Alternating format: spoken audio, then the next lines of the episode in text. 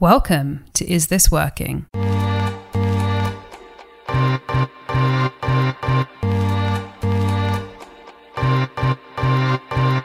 tools we use to work have changed drastically, but how we work hasn't. In this podcast, we explore how we can make work work better for us. We're your hosts, me, Anna Codrea-Rado. And me, Tiffany Philippou. Each week, we challenge conventional views about work by taking on topics like mental health, productivity, office culture, and even what the modern way of working means for our relationships. This isn't about the future of work. This is about what's happening in work right now. Before we get into this week's episode, we just want to say a huge thank you to all of our early listeners. We actually wanted to include this in our second episode, but we messed up. So sorry for that. Um, but yes, we just wanted to say a huge thank you to everyone who has listened, who has rated, who's sent us D Ms and WhatsApps and emails. We really, really, really appreciate it. Thank you, everybody. I got a lot of comments about waking up without an alarm. That seemed like a very radical thing for people. um, and you got some great feedback about the time one, didn't you, Anna? Yes, um, our friend Yana messaged me to say that she was listening to the first episode and had to stop and think about whether listening to podcasts at one point five speed, uh, why she was doing it and whether it was to be more efficient or not. We also got an Apple review, which, by the way, if you are an Apple listener, pretty please do go and leave a review. It makes a huge difference. Um, from Charles Patterson, who said, "Everything resonated with me. So many good conversations and good ideas. Great points, well made. Tiffany, I love your style. I also wake up when my body is ready. Something that's changed my life drastically. Sleep for the win." Everyone is loving your no alarm rule. It's, it's revolutionised people's lives. I've actually woken up really early naturally this week. People presume it means you wake up late, but mm. actually no. But yeah, anyway. um, so yes, please do continue messaging us and leaving reviews on Apple and subscribing wherever you listen to your podcast. It really means the world to us, and thank you.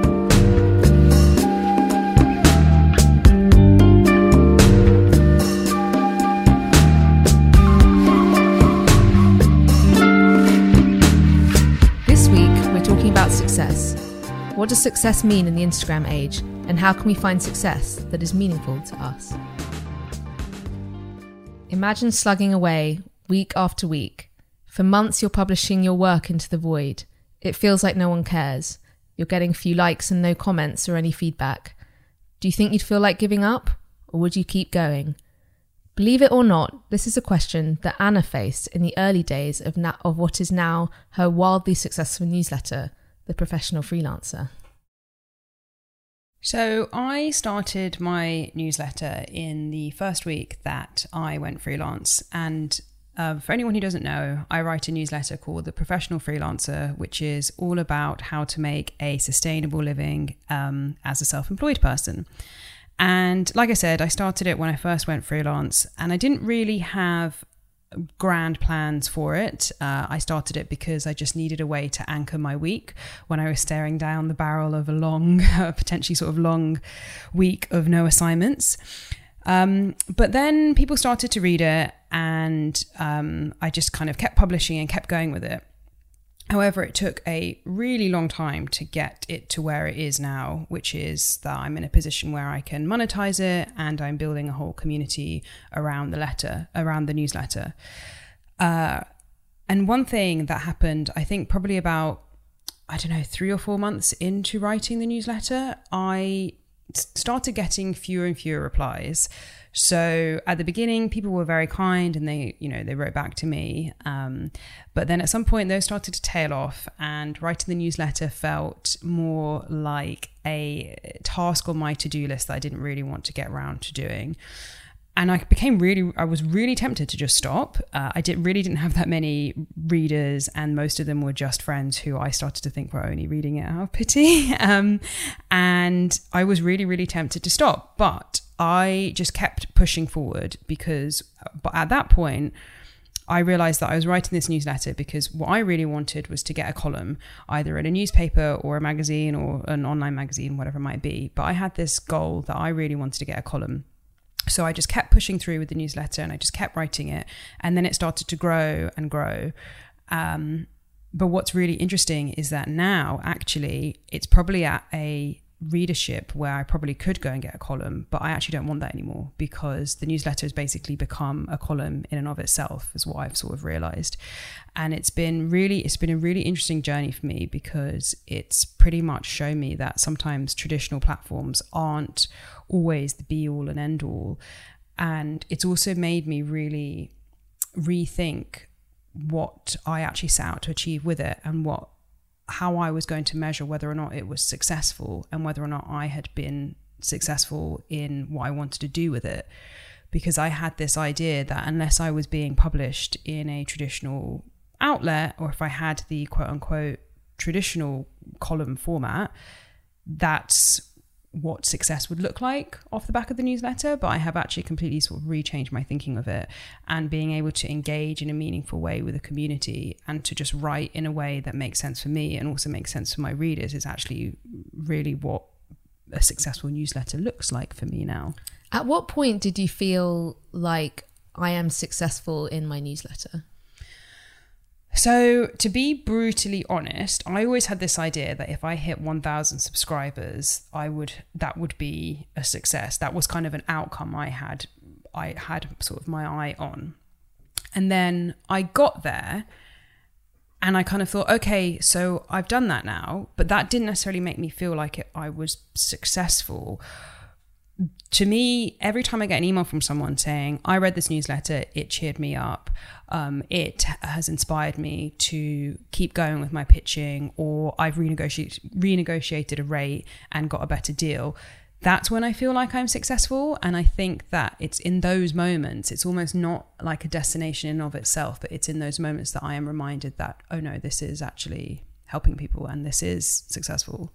It's very interesting because you talked about your changing relationship with success and the traditional media versus your mm. own platform. Can you tell me a bit about why you became a journalist and at what point you felt was your peak success there, and how that might have changed now? So I became a journalist, I guess, by accident, really. I always knew I wanted to write. I knew that from when I was a kid. I would sort of write stories in my grandparents' Uh, living room on my long summer holidays, and always enjoyed writing essays at school and that kind of thing. So I always knew I wanted to do something with writing. And then I kind of fell into journalism at university and sort of decided, okay, I'm going to be a journalist now. I guess I never really thought, I don't think I ever really stopped to think, why do I specifically want to be a journalist? Um, I think that's kind of maybe a conversation for another time. But when I was working, I had always had this idea that I would only be successful when I was working for particular types of publications. And so when I did get a job at The Guardian, I was absolutely over the moon that I'd achieved that. But then quickly, that in and of itself wasn't, it didn't, it started to not feel like this absolutely massive achievement. Um, and the same when I kind of went and worked at Vice, it was, um, I'd had this idea that I needed to be writing for these particular outlets. And I think I think I used to peg success to prestige. Uh, I think everyone kind of has their own definitions of success, whether they are ones that they have actually sit, sat down to sort of think about for themselves, or whether they ones that they've sort of absorbed from external sources. But for me, success was very much tied to prestige. And I got those things, and yet it just it felt just a bit meh. Do you remember the moment or where you were when you found out you'd got the blue tick on Twitter to verify you? um, that is such a thing is that is all a, such a sham, because the reason I have a blue tick on Twitter is because I can't remember if it was at Vice or The Guardian, but what routine, maybe I'm not supposed to be revealing this, but what routinely happens is um, newsrooms just send in a list of the journalists they have on staff to Twitter, and Twitter verifies them. So it really was not this so kind it didn't of feel as it did not feel it just I mean, yeah, probably I was, I mean, I've had, I've had the, that tick for a while. Probably back then I was naive and kind of smug enough to actually like think it meant something. It really doesn't. Um, but yeah. So final question, tell me what your definition of success is now. You talked a bit about helping people. Tell me a bit about that. So my definition of success as it is right now is being able to live my life on my own terms.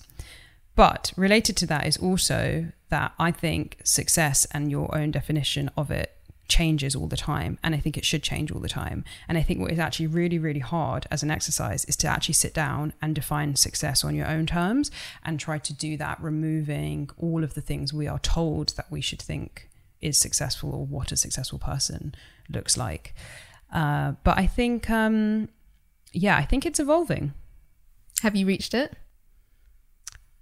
I think it's an ongoing journey. And I think right now I do feel successful in the way I define success, but I'm also aware that I don't want to get complacent, or I think it's important also to kind of balance achieving success with continuing to be ambitious as well. So I would say though that, yeah, I think probably for now I have reached my own definition of it.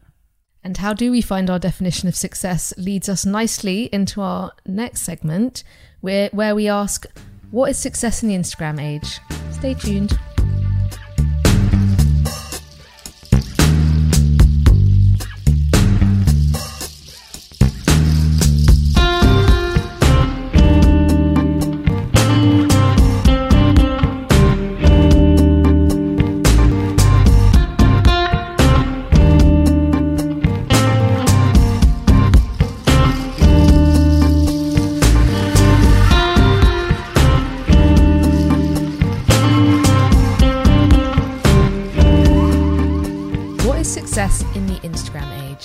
Before we get onto the Instagram age, Anna, can you define success for us? So success literally means achieving something that you have set out to achieve, be that a goal or a target, or whatever it might mean. In, if you think about it like that, success is actually relative.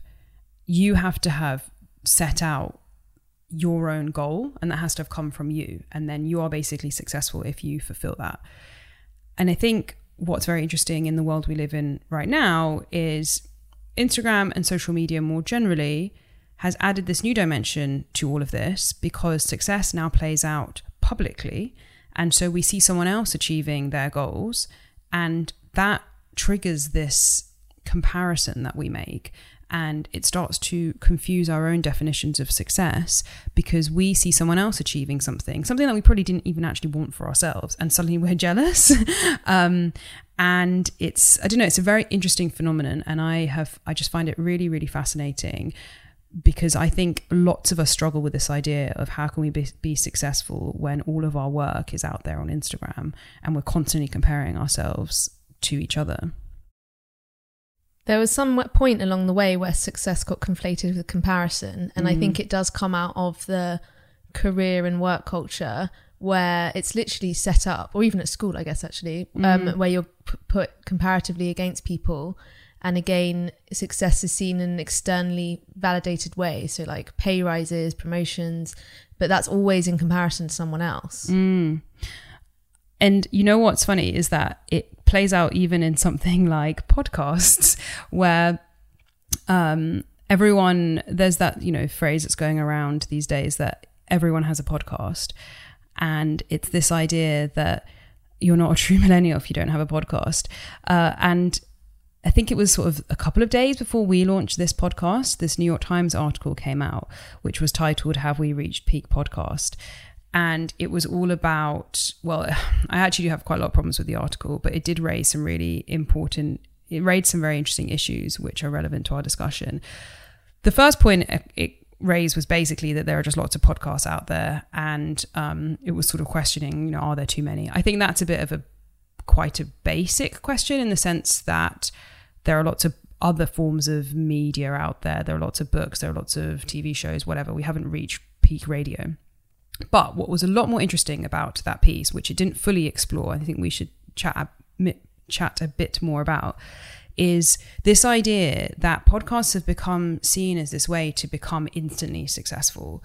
And the example they gave, they talked about two podcasters who'd started a podcast and they didn't see overnight success straight away. Um, and so they gave up.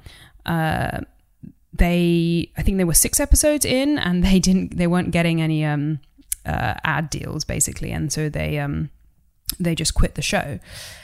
And to my mind, this just raises a very interesting question, which is what in our culture is driving people to want to become instantly successful? And I think that is very connected to this idea of sort of insta fame, and why do we just want to be famous for doing nothing? And it always looks like, I think Instagram makes it looks more like fame happens overnight. Mm. And I think the reason podcasting, I agree with you on that article. I think it conflated two issues. And actually what would have been more interesting is if they'd d- dialed up that question that you're asking, why does everyone want instant fame? Um, but I think the thing is, the reason podcasts is the thing is because more and more people are listening to them, but more and more people think they can do them because they think it's easy, which I think is a really interesting thing. And it kind of reminds me of in, influencer culture reminds me a bit of X Factor culture back in the day. Like, oh, I can sing, I can be a pop star, like that's not too much work. It's that same, it's that kind of that same desire to have fame and fortune and presuming it's easy. You've done some interesting research into uh, sort of the history of fame and kind of looking back at famous people over history and what they've had to say about it. Yeah, I went down a bit of a rabbit hole about um, baboons and how celebrity comes from th- those times where basically you'd got more sex if you're a more famous baboon. And so it's literally ingrained in our species. And I was also thinking a lot about this desire for fame, which is from the Greek times, Roman times. But at the same time, the reality of fame and the self-destruction that comes with it is very widely known, and yet people still pursue it. And I think there's something very interesting about that. Um, and, and Marilyn Monroe was someone who talked very openly about this, and she had so many brilliant quotes that I got. Again, I went this wonderful rabbit hole of screenshotting them. But um, success makes so many people hate you. I wish it wasn't that way. It would be wonderful to enjoy success without seeing envy in the eyes of those around you.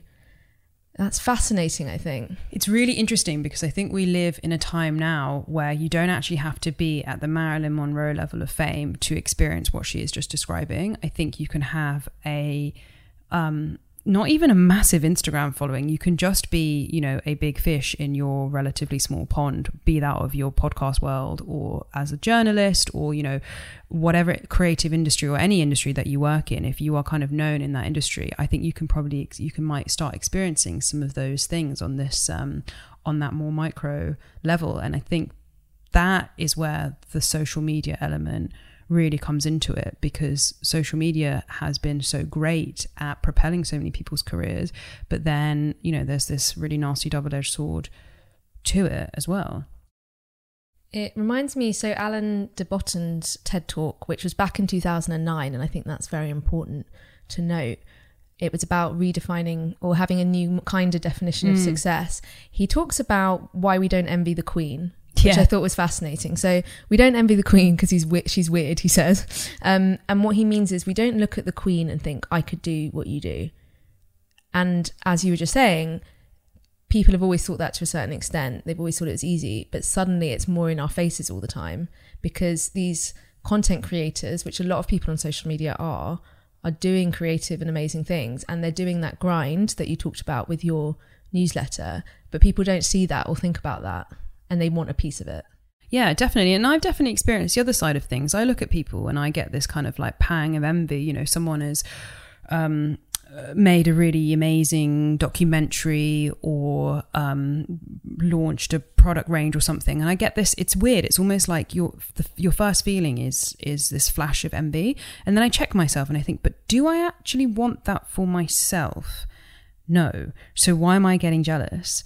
Um, it's very, it's really interesting, and you do have to check yourself because otherwise you can kind of fall down this, um, you can kind of fall into this bad place of just looking at everyone else and being really, really jealous of what they're doing, even though actually it's not, it has no bearing on you, and it's not even what you wanted in the first place.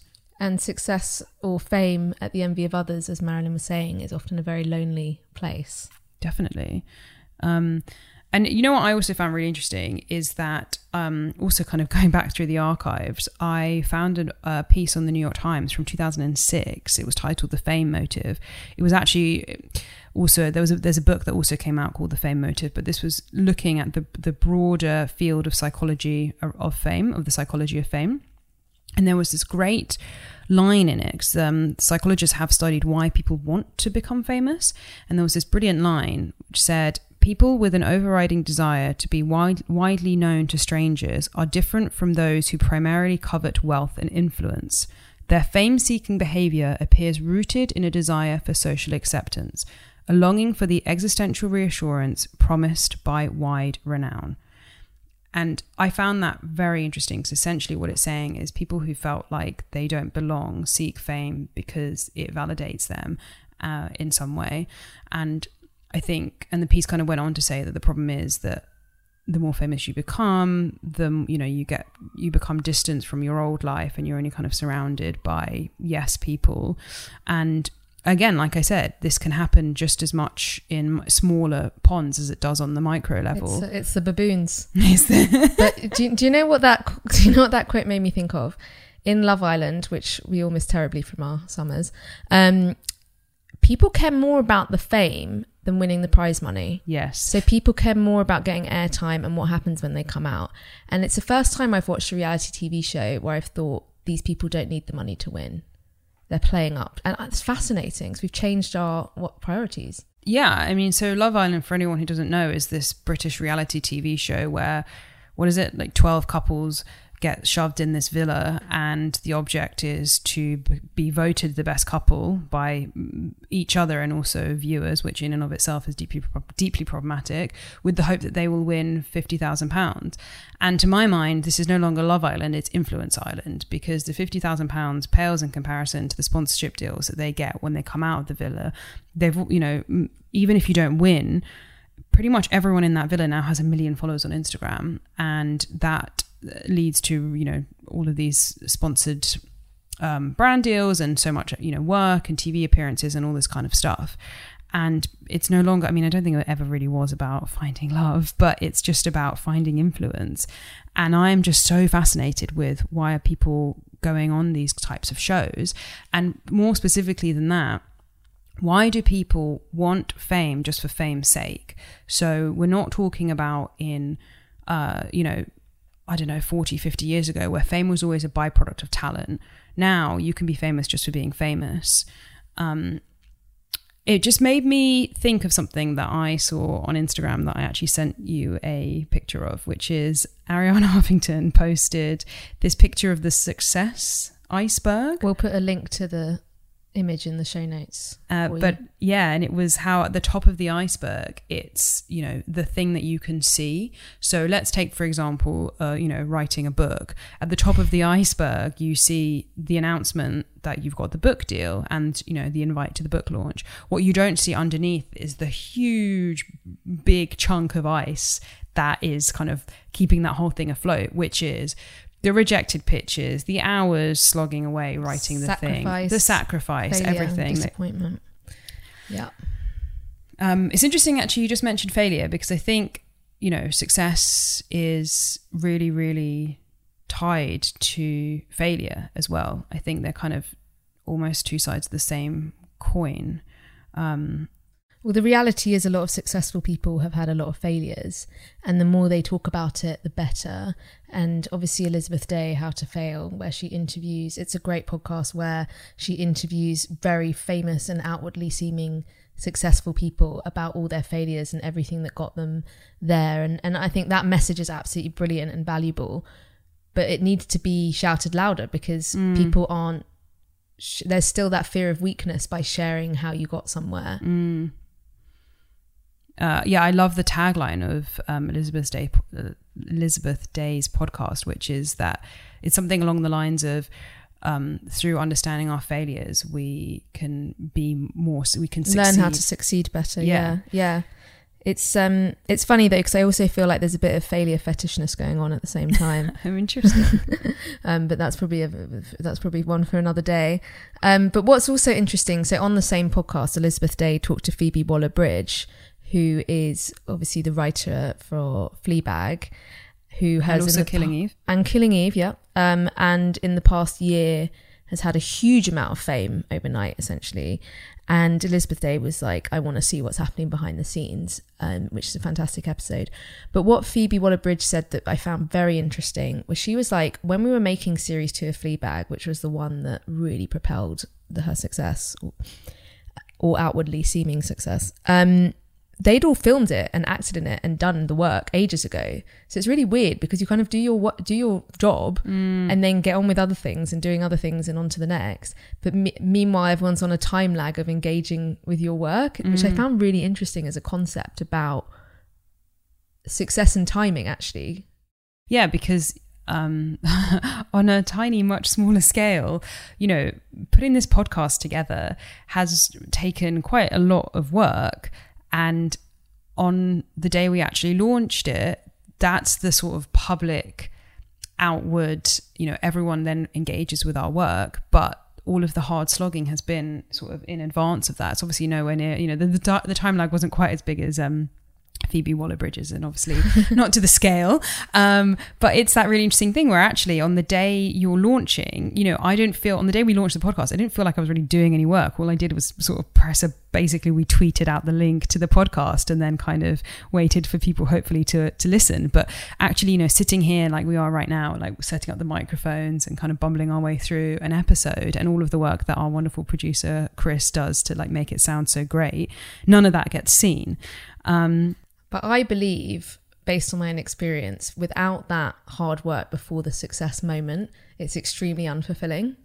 Well, so you actually do have a rare story of literal overnight success. I have overnight success and a sort of fame.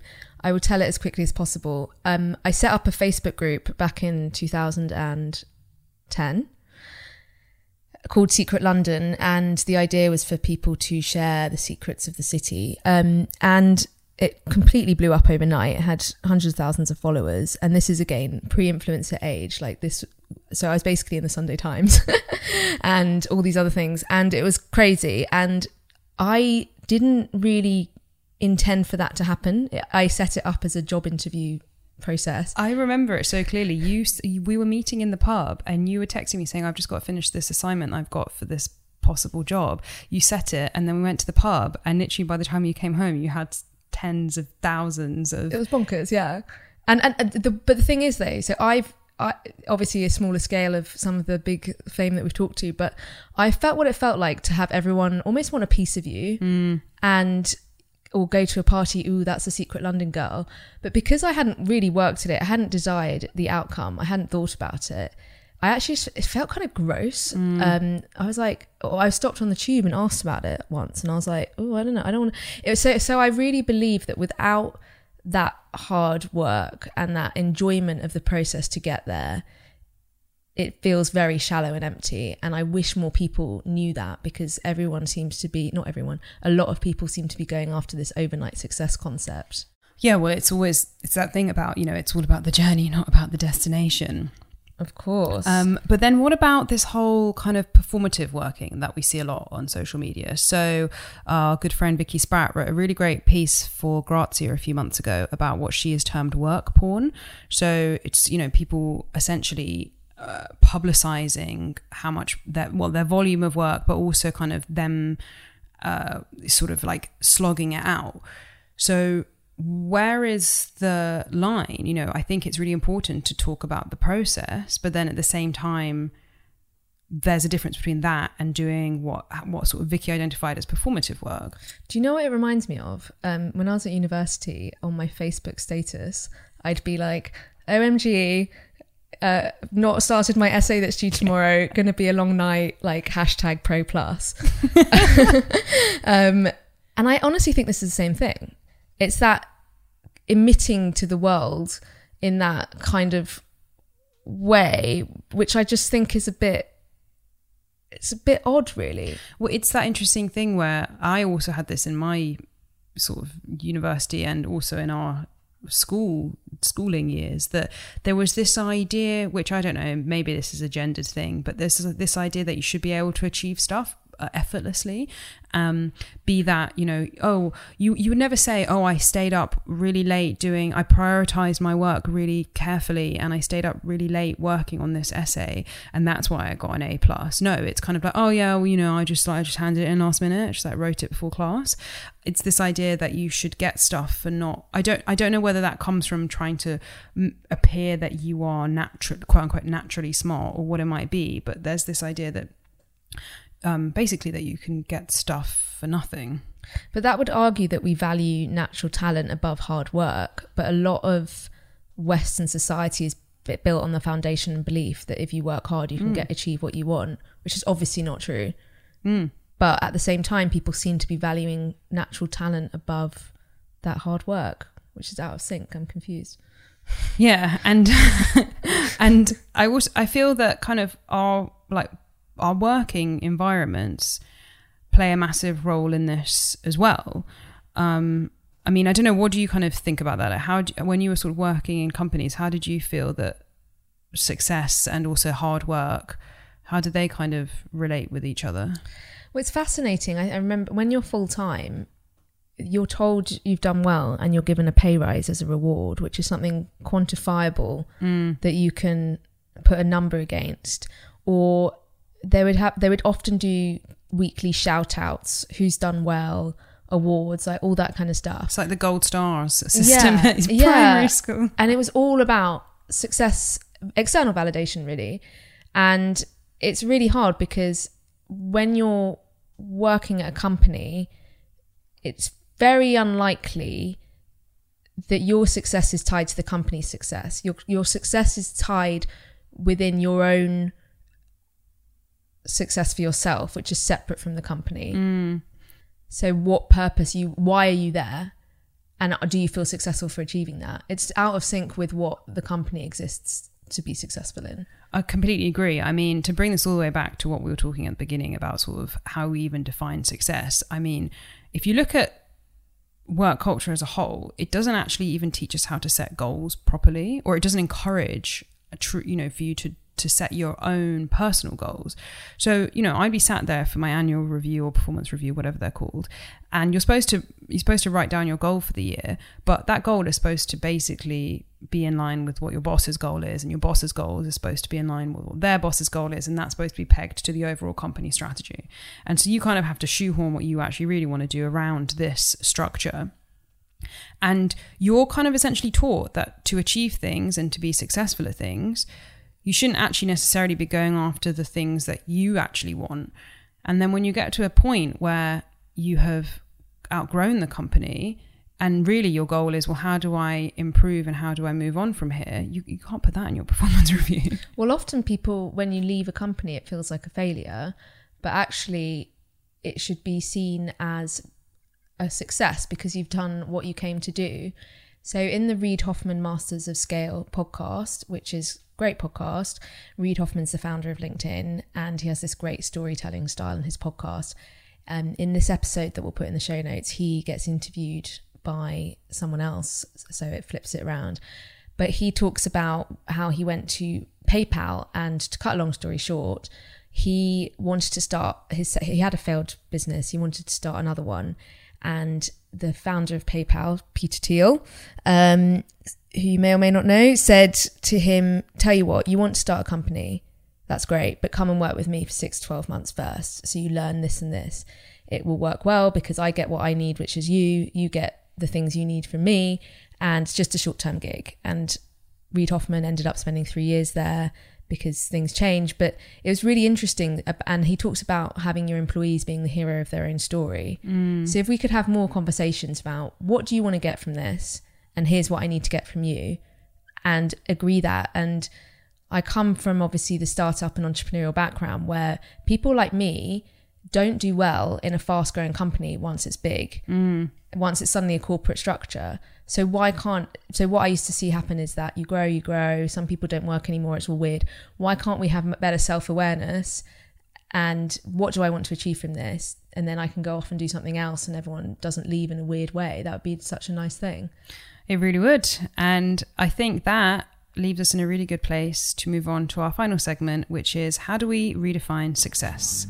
Stay tuned.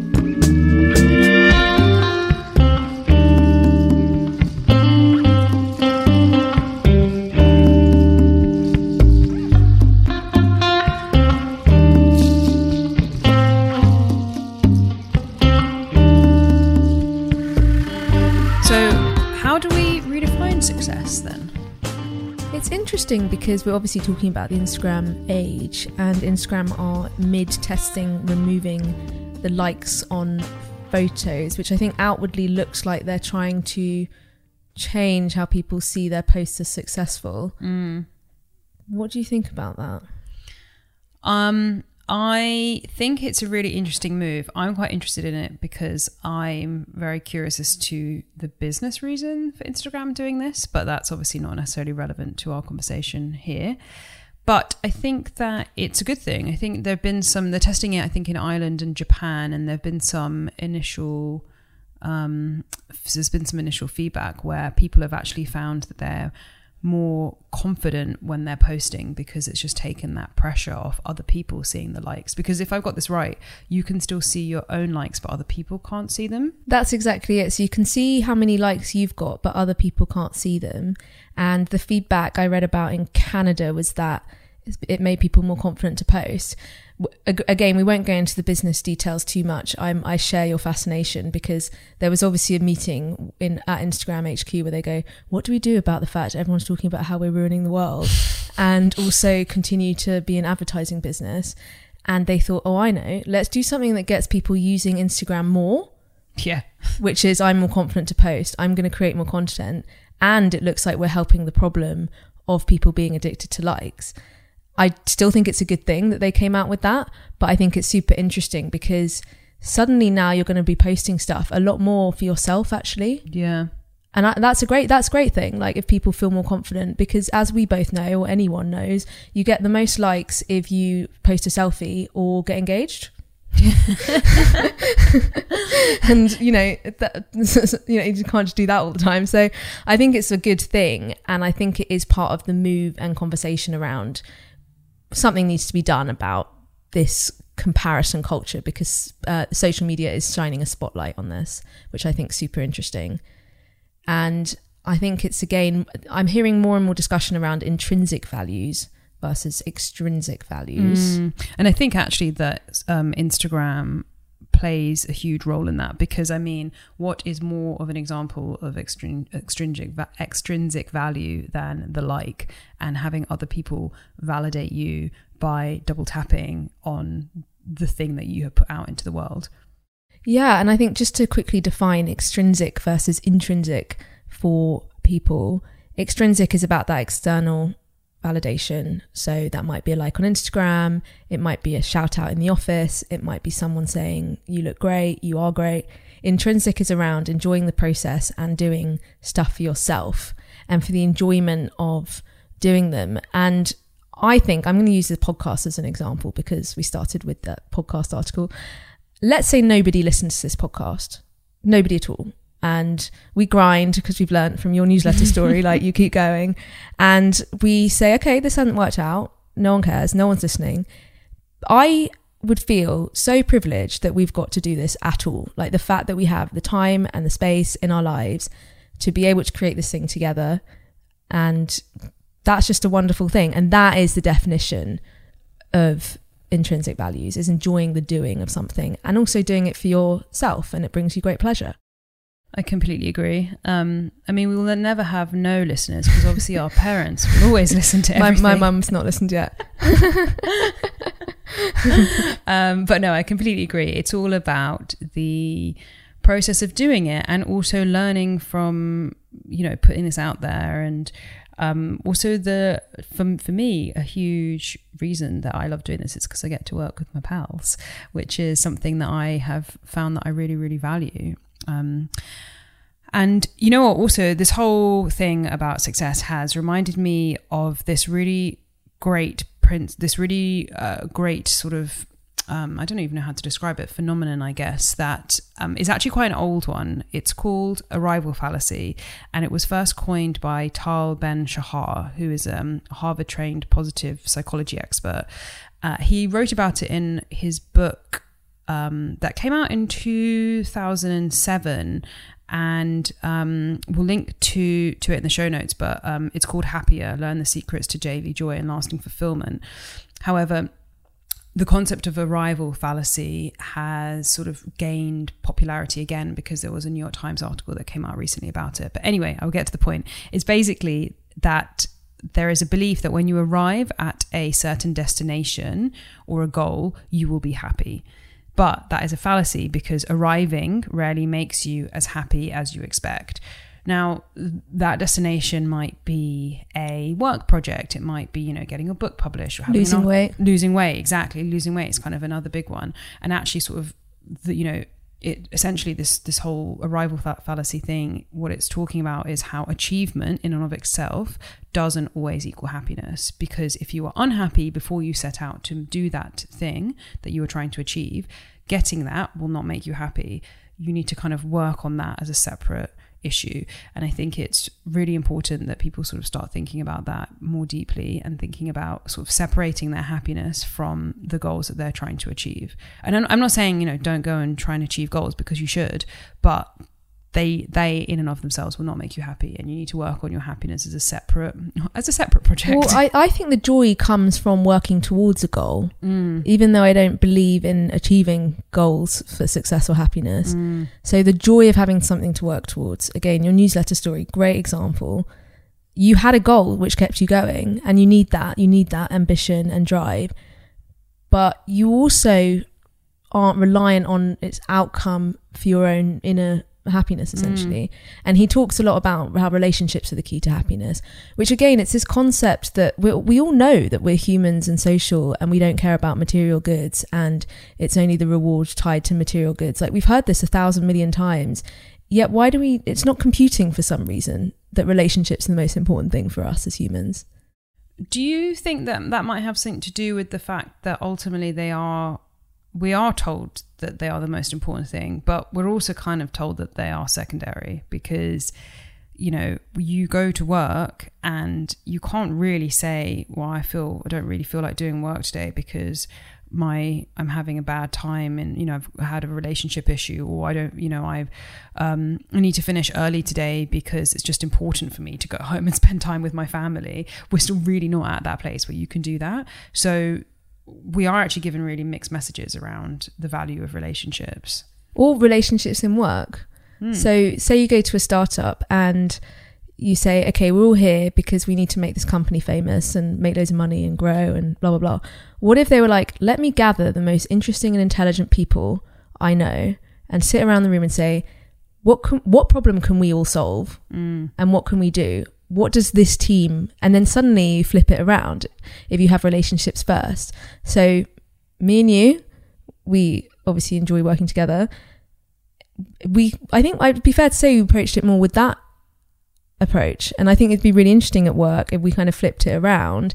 Maybe it would get rid of office politics. Is that too radical? Like, if everyone came together because they wanted to and they were bonded by relationships. You've heard it here first. A solution to how to get rid of office politics, brought to you by Tiffany Philippou. Which I'm sure we'll cover over about ten episodes because I have so much to say. But back to how to define success. So um, redefine. Oh, redefine. Sorry, redefine. I, I um, recently wrote for Refinery twenty-nine about the time I was fired, which is the ultimate failure in the eyes of mm-hmm. the career world. And I talk about my new definition for success after that happened to me. And essentially it's about how I had to redefine it because I didn't have that career validation. And I talk about how when people can't place you work-wise, they get quite hostile and all that sort of thing. Re- read it for the rest, please. Um, and give it clicks if you like it. but um, but um, I talked We're just about, here for the likes. yeah, I, I just wrote it for that reason. Um, but is it, it? It is. I talked about how freedom and fulfillment from a varied and purpose-fueled life inside and outside of work, and that is how I have redefined it after that event happened to me a couple of years ago.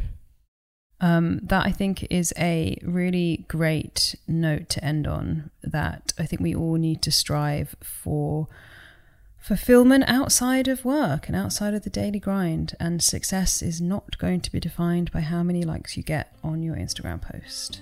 So good luck defining your own success and success that works for you, and let us know what you come up with.